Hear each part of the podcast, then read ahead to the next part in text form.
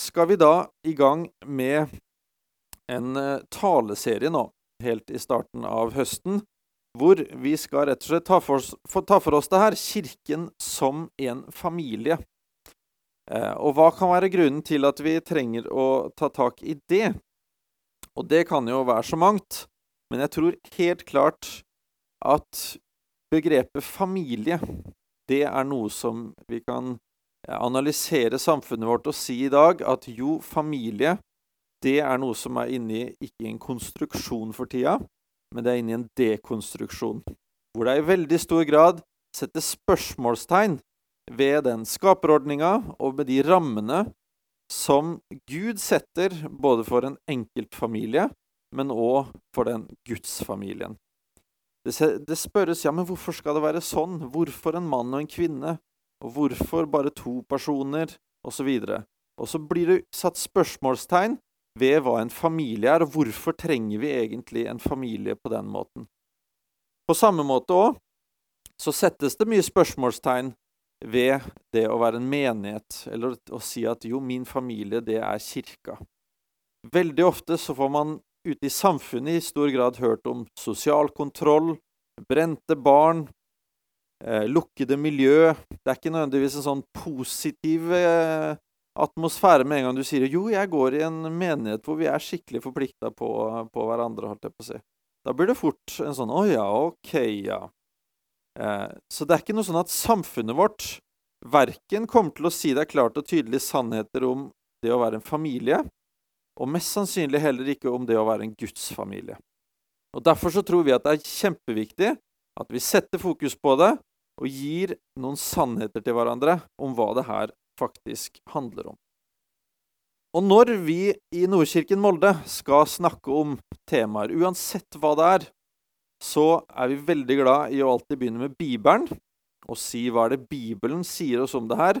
Fordi det er den som gir oss fundamentet, og det er den som setter retning for hva vi tenker er det som eh, er utgangspunktet. Og Når vi da skal se på det, så skal vi begynne litt med å se litt på ulike punkt om hva Bibelen sier om det med familie. Og For det første så står det i Bibelen at vi skal danne familier. I første Mosebok skal vi ta og åpne den og lese den. Hvis du har med Bibelen, så kan du slå opp i første Mosebok, der i vers 27 til 28 i kapittel 1. Og Gud skapte mennesket i sitt bilde. I Guds bilde skapte han det, og som mann og kvinne skapte han dem. Gud velsignet dem og sa til dem, Vær fruktbare og bli mange, fyll jorden og legg den under dere. Dere skal råde over fiskene i havet, over fuglene under himmelen, over alle dyr som det kryr av på jorden. Så Gud, han har gitt oss ei ordning som heter familie, i form av en mann og ei kvinne, og som da får en utfordring om å få barn. Eh, og så er det at vi skal utbre, holdt jeg på å si, utbre oss utover hele jorda eh, på den måten her, gjennom den ordninga som Gud har gitt oss. Eh, men vil det da si at Gud sier til absolutt alle oss målet for ditt liv, det er å skape en sånn liten kjernefamilie som det er. Og hvis du ikke har klart det, så har du ikke klart det oppdraget jeg har gitt deg? Nei, på ingen måte. Og Derfor så er det viktig å si at jo, Gud har gitt oss noen rammer for en familie, og samtidig så er det interessant å se at det er ikke det her som i seg sjøl er hovedmålet. Fordi Gud, han sier at alle kan være en del av min familie, uavhengig av din sivile status eller din livssituasjon. Og Derfor så er det her en ramme som gis for de som ønsker, eller som har funnet noen å skulle dele livet sammen med som familie, men det er på ingen måte det det skal handle om, eller det er ikke det Gud sier er det eneste du skal gjøre. Og for mange så er det ikke det man, eh, man skal gjøre. Og Derfor så har Gud et mye bredere perspektiv av hva en familie er for noe. Og Vi skal begynne med å lese står i Apostlenes gjerninger 1326. Og der står det:" Brødre, dere som er av Abrahams ett, og dere andre blant oss som frykter Gud. Det er til oss ordet om denne frelsen er blitt sendt. Her sies det noe om brødre, utover at det da snakkes om mennesker som har de samme foreldra. Og det er fordi Gud, han snakker om alle de som følger han, og som er en del av troa på han, at de er brødre og søstre. Og i Hebreerne 13,1 så får vi òg sett litt om hva som sies om denne relasjonen her. Hebreerne 13, vers 1, og der står det Hold søskenkjærligheten levende. Og det sies da noe om en kjærlighet som handler om kjærlighet mellom søsken. Og da igjen ikke mellom de som har samme mor og far, men en kjærlighet mellom alle de som er en del av Guds familie. Så Gud han setter enda høyere enn kjernefamilien, så setter han da familien som heter Guds familie. Og for å være enda tydeligere på hva det her betyr, og nå skal vi gå til en tekst som for meg har vært litt sånn eh, Den har vært litt hard å lese noen ganger. Eh, fordi det er lett å misforstå hva det faktisk handler om. Men vi skal gå til Matteus 12. Og der skal vi møte på en kar som heter Jesus. Jesus, han har, sånn som eh, vi som sitter her, blitt en del av en familie, en fysisk familie, der det var mor og en far og søsken.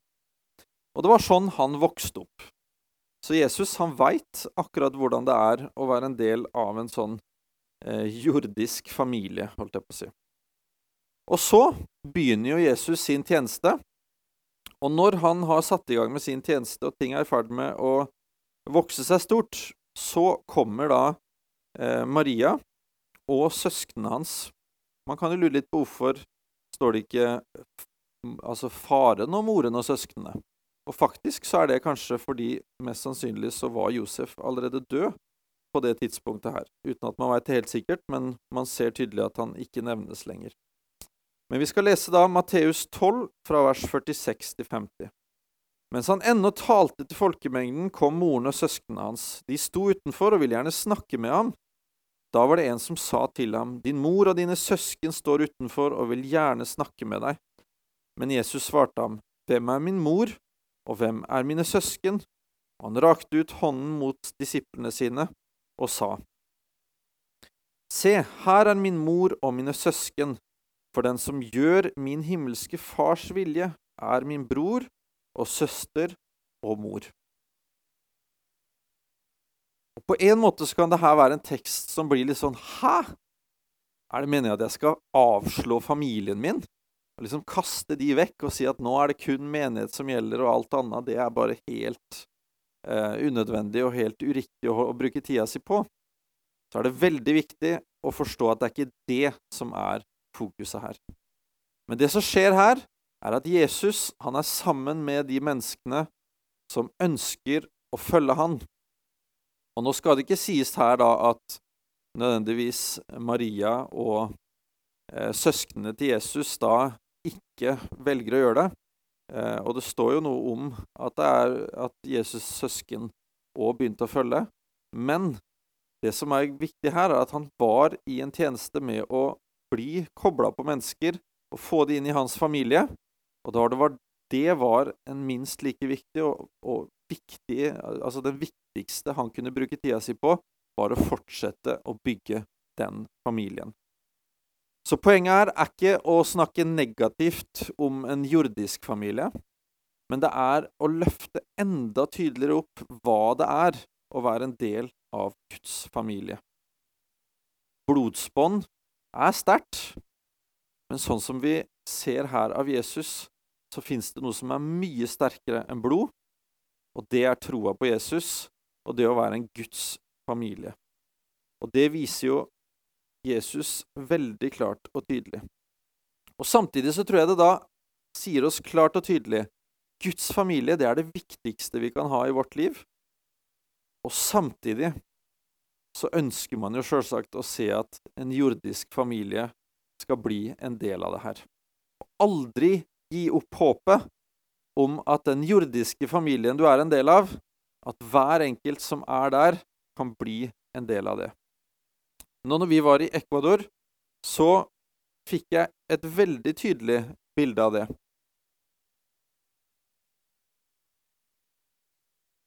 Og det var i form av ei mor som begynte å gå i kirka der for ca. ti år sia. Og når hun begynte å gå der, så var det ingen i hennes familie som var en del av kirka. Så hver søndag, når familien fant på helt andre ting, så var hun klar og tydelig på at jeg kommer i kirka, og jeg må begynne å be for familien min. Og mens hun ba for dem, så var det ikke noe sånn bare at ja, det var rett før familien kom. Fordi da både mannen hennes og alle tre sønnene hennes var sterkt involvert i rus og i veldig utfordrende miljø. Og spesielt han eldste sønnen var rett og slett en ganske berykta type i området.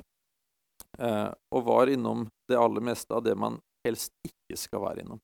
Men det her var ei mor som var klar og tydelig på at jeg kommer inn her, blir en del av Guds familie, og nå skal jeg begynne å be, og dere må fortsette å be for mitt barn. Og kom ofte fram på gudstjenester og sa vær så snill, vær med å be for familien min. Og Jeg tror vi nevnte det her i fjor òg, at nå har flere i den familien begynt å komme i kirka og tatt imot Jesus. Og spesielt han eldste sønnen hennes hadde jeg mye kontakt med nå når vi var der nede nå. Eh, fordi han rett og slett har virkelig tatt imot Jesus. Han har fått med seg hele sin familie, både kone og barn, og flere som er en del av den familien. Han har virkelig tatt tak og lagt helt vekk rusavhengigheten. Og nå, mens jeg var der nede nå, så fikk jeg være med på å støtte han i å starte opp og drive videre mannsarbeid. Noe som han brenner veldig for. Eh, og det å se han sitte der og dele på en mannskveld, og høre fra de andre guttene eller mannfolka der og bare Du, jeg veit jo hva han dreiv med. Og det er helt utrolig å høre hva han snakker om nå. Og det kommer ut av en sånn kjærlighet, og ut av det å forstå at jeg må faktisk komme til Guds familie først. Og gjennom å komme til Guds familie, så er det det som kan være med på å forandre radikalt den, den jordiske familien som jeg eventuelt har. Så jeg tror det er gode grunner til at vi skal ta på alvor den teksten her som står i Matteus. Så her er noen punkter da om hva Bibelen sier om familie. Det står at vi skal danne familier, og han gir oss noen rammer for hvordan det ser ut når man skal danne familie. Men samtidig så er det et mye bredere perspektiv av familie. Det handler om søskenkjærlighet. Det handler om å en, bli en del av Guds familie. Det handler om at Jesus er grunnlaget for den kirka som er familie. Og den skal vi faktisk ta og lese nå. Efeserne 1,5 kan dere slå opp i. Og etter sin egen gode vilje avgjorde han på forhånd at vi skulle få rett til å være hans barn ved Jesus Kristus. Du er en del av Guds familie. Du blir et barn av Gud, men du blir det gjennom Jesus Kristus, og det er òg et veldig viktig punkt. Og så er det òg da sånn at Bibelen sier oss noe om det her med relasjonen mellom egenfamilie og Guds familie. Og at gudsfamilien er den viktigste familien, men at vi skal kjempe med nebb og klør. Og av og til så er det egentlig bare bønn vi har igjen. Noen kan sitte og tenke 'jeg har gjort alt jeg kan', men fortsatt kommer det ikke. Ja, men bønn Hun mora her ba i ti år før det skjedde noe. Og menigheten var med i bønn i ti år før det skjedde noe. Og det kan skje noe med absolutt alle mennesker på den jorda her. Når vi da blir en del av Guds familie og ønsker å se at den jordiske familien nå skal komme etter, hvis den ikke allerede er der, da. Så her tenker jeg at vi har mye spennende å ta med oss som et bibelsk fundament. og så er det samtidig sånn at når vi snakker om eh, et bibelsk fundament, så blir det et slags ideal. Eller en sånn Her er det som virkelig er det beste. Og så veit vi jo det at livet er òg en realitet. Det er ikke nødvendigvis kun et ideal. Eh, I hvert fall i mitt liv så må jeg innrømme at det er en del ting jeg har som et ideal, og så er det ikke alltid at jeg får, eh, eller klarer, eh, å nå opp til det idealet. Det er mer sånn at jeg må bevege meg inn i noe som jeg kan kalle en realitet. Det betyr ikke at vi skal ta vekk idealet. Det er veldig mange som gjør det nå til dags. Nei, men det med en kjernefamilie, det, det ser ikke helt sånn ut i mitt liv, og har, det har skjedd ting, osv. Derfor så må jeg legge vekk idealet, og så må jeg bare forholde meg til realiteten. Men vi skal alltid løfte fram ideal. Fordi ideal er det som sier oss noe om hva som er det Gud har gitt oss. Og så har han jo heldigvis samtidig gitt oss tilgivelse og nåde oppi det her. Men det betyr ikke at vi skal slutte med å strekke oss mot et ideal. Og så forholder jo både vi og Gud seg til at det fins en realitet her i livet. Det er bare å se på det med familie. Vi kan snakke om et ideal for en familie, og så kan vi samtidig snakke om en realitet med en familie. Et ideal, som det står om i Bibelen, er jo at ja, foreldre, dere skal ikke eh, gjøre deres barn sinte, og barn, dere skal alltid adlyde deres foreldre. Kan ikke vi bare, bare med de to der, kan ikke alle rekke opp ei hånd som klarer å gjøre det i sin familie? Enten om du er sønn og datter, eller om du er uh, forelder, holdt jeg på å si. Klarer dere den der? Ikke irritere barna deres, og barn adlyde foreldra deres. Sant? Og bare der så har vi allerede feila i at vi ikke klarer å få det til helt. Men det betyr ikke at vi ikke skal løfte fram det idealet om at jeg må hele tida jobbe med å ikke irritere og gjøre barna mine sinte. Og de må alltid jobbe med å skulle adlyde sine foreldre. Og sånn er familielivet. Det er både gode ting, og så samtidig er det noen følelser der. Og det er noen skuffelser, og det er noen sår, eh, og det er noen utfordringer. Det er bare å se på sånn. Vi har vært på tur i sommer, vært litt rundt omkring i, eh, i Sør-Amerika, og hatt det helt fantastisk. Altså, det er det første jeg skal si, at det har vært utrolig bra. Men tror dere det at vi har hatt det bra, vi har fått vært med å bidra inn i mange spennende settinger osv. Men betyr det det samme som at vi har ikke hatt en eneste søskenkrangel og aldri mista tålmodigheten i løpet av hele den tida her, og alt har liksom bare vært skinnende flott hele veien? På ingen måte.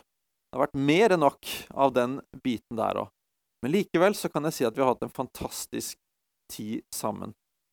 Og sånn erkjenner vi at i en familie så er det sånn det er både gode ting som skjer, og så er det noen utfordringer der. Og det er ganske viktig å si i forhold til menighet òg. Ikke tenk at en menighet er et ideal. Jo, Gud gir oss et ideal om menighet. Han sier oss noe om hva vi skal gjøre som menighet. Det blir sagt noe om ja, samles, om å be sammen, synge sammen, eh, tjene sammen, lære sammen, eh, hjelpe andre mennesker eh, sammen. Det sies mange ting om hva man skal gjøre som menighet, og at, alt handler om å gjøre det her eh, ut fra Jesus, troa på Jesus Kristus. Men samtidig så tror jeg det er veldig viktig når vi skal snakke om en gudsfamilie, at den nå må få lov til å være reell og ikke ideell. Men reell handler jo da samtidig om at vi må klare å komme inn i en menighet og inn i en gudsfamilie og ha en riktig holdning til det her. Jeg veit det, at når man begynner å bevege seg i å skulle besøke en menighet og finne ut litt sånn Ja, hvor er det jeg skal bruke tida mi? Da må jeg jo finne en god menighet. Det må jo være en menighet jeg virkelig har lyst til å være i, og som jeg er stolt av. Og så blir det veldig lett at man da setter seg ned både for å se på det man tenker her er det mye som er bra, og så er det eventuelt de tinga som ikke er så bra, som får deg til å tenke nei, men kanskje det er en annen plass jeg heller burde vært. Og så er det veldig viktig å si det at en menighetsfamilie er som en familie. Det fins ikke en idealmenighet eller en glansbildemenighet der alt er fint og flott, og der du skal klare å unngå å komme borti ting som er vanskelige. Det er en kar som heter Didrich Bonhoffer, en tysk teolog som virkelig sto opp mot nazismen, og som faktisk døde fordi han nekta å gi slipp på gudsordet gjennom andre verdenskrig. Og han tar et ganske sterkt oppgjør med det her. Med det å tenke at en menighet skal være et sånt ideal, og at menighet, da må alt være fint og flott. Og han tar for seg en person som tenker at jo, jeg skal finne meg en menighet der alt skal være så fint og flott, og det er først da jeg føler, meg, eh, føler at jeg har funnet min menighet. Og han sier det i boka eh, 'Fellesskap og bønn'. Og der kan vi se det, det han sier. Han søker etter en eller annen ekstraordinær fellesskapsopplevelse som man ikke får noe annet sted, og bærer uklare og urørende ønsker med seg inn i det kristne fellesskapet. Utallige ganger har et kristent fellesskap gått i stykker fordi det levde ut fra et ønskebilde. Den store skuffelsen over de andre, over de kristne i alminnelighet, og hvis det går godt over oss selv, må overvelde oss, like så sikkert som Gud vil føre oss til erkjennelse av ekte kristent fellesskap. Av bare nåde tillater Gud oss ikke at vi endog bare i noen få uker lever i et drømmebilde. Han tillater ikke at vi hengir oss til saliggjørende opplevelser og lykkelige stemninger som kommer over oss som rus. For Gud er ikke flyktige følelsers Gud, men sannhetens Gud. Kirka som en familie er ikke et perfekt fellesskap. Jo, vi kan helt klart si at det fins fantastisk mange gode ting i den gudsfamilien eller den menigheten man kan bli en del av. Men vær klar over at det til enhver tid vil være sånn at en menighet òg har sine utfordringer. Jesus er fundamentet i en gudsfamilie, og det er fundamentet fordi vi trenger å gi andre mennesker nåde. Vi trenger å ta imot nåde. Og først og fremst så trenger vi å være en del av et fellesskap for å leve i nåden. Her ser dere et lite bilde fra den menigheten som vi er eh, og besøker i Ecuador, eller vi besøkte mange. Men det her er den som ligger rett ved sida av det huset som vi bor i når vi er i Ecuador. Og det var utrolig gøy å få være en del av den igjen, og få erfare det menighetsfellesskapet der. Brødre og søstre. Og når du kommer inn på ei gudstjeneste der, da skal jeg love deg at du får høre bror eller søster ganske mange ganger. Fordi det er måten man omtaler hverandre på der. Eh, hei, bror. Hei, søster. Og som en sånn virkelig Her kommer vi inn i en familie, og her trenger vi å møtes. Og du merker at her er det ikke noen som kommer på en felles eller en aktivitet som de hadde lyst til å være på, nødvendigvis. At det ikke er hovedmotivasjonen, men de kommer for å treffe familien sin, og det er derfor de òg sier 'hei, bror', 'hei, søster'. Og så er det sånn at på veggen rundt omkring i menighetslokalet så ser dere at det henger mange sånne rammer. Og på de rammene der så står det bønneemner for hver enkelt person eller familie i menigheten. Og underveis i året så ser dere da at noen bønner blir besvart, og da kommer det opp noen Post-It-lapper med noen nye bønneemner. Eller eventuelt å kunne si noe om at jo, nå har det blitt besvart. Takk, familie, for at dere har vært med og bedt for det her. Og så ser dere et bilde nede til venstre der. Det er at de en gang i måneden så sender de ut melding til alle i menigheten, og så sier de OK, la oss samle inn til en familie som virkelig trenger hjelp nå. Og så kommer folk fra menigheten med litt ris og med litt bønner og med noe mais og med litt forskjellige ting. Fordi det er ikke et område hvor folk har veldig mye ressurser. Og så kommer de, og så får de muligheten til å sammen være med på å gi noe, enten til en familie i menigheten som trenger det, eller til en familie utafor. Og Derfor så er det utrolig spennende å få så mange gode impulser av å møte en menighet. Og så kjenner vi jo menigheten godt nok til å si at det her er ikke noe perfekt menighet, men det er jo en menighet som vi kan lære noe av, og som samtidig vi som er her, kan lære noe til de. Og Det er det det handler om. At vi kan ikke sitte og tenke at jo, det fins en menighet der ute hvor alt er perfekt. Og så sitter vi her og har våre utfordringer. Og det skulle jo egentlig ha vært sånn som den, i stedet for sånn som det er her. Men det fins ikke noe perfekt menighet. Og hvis det er noe som kan gjøre den gudsfamilien eller den menigheten her bedre, så er det nettopp det at hver enkelt person ser at jeg er jo en del av den menigheten her. Og hvis det er noe som vi kan forbedre her, så er det jo jeg som må være med på det. Fordi jeg er en del av den familien her.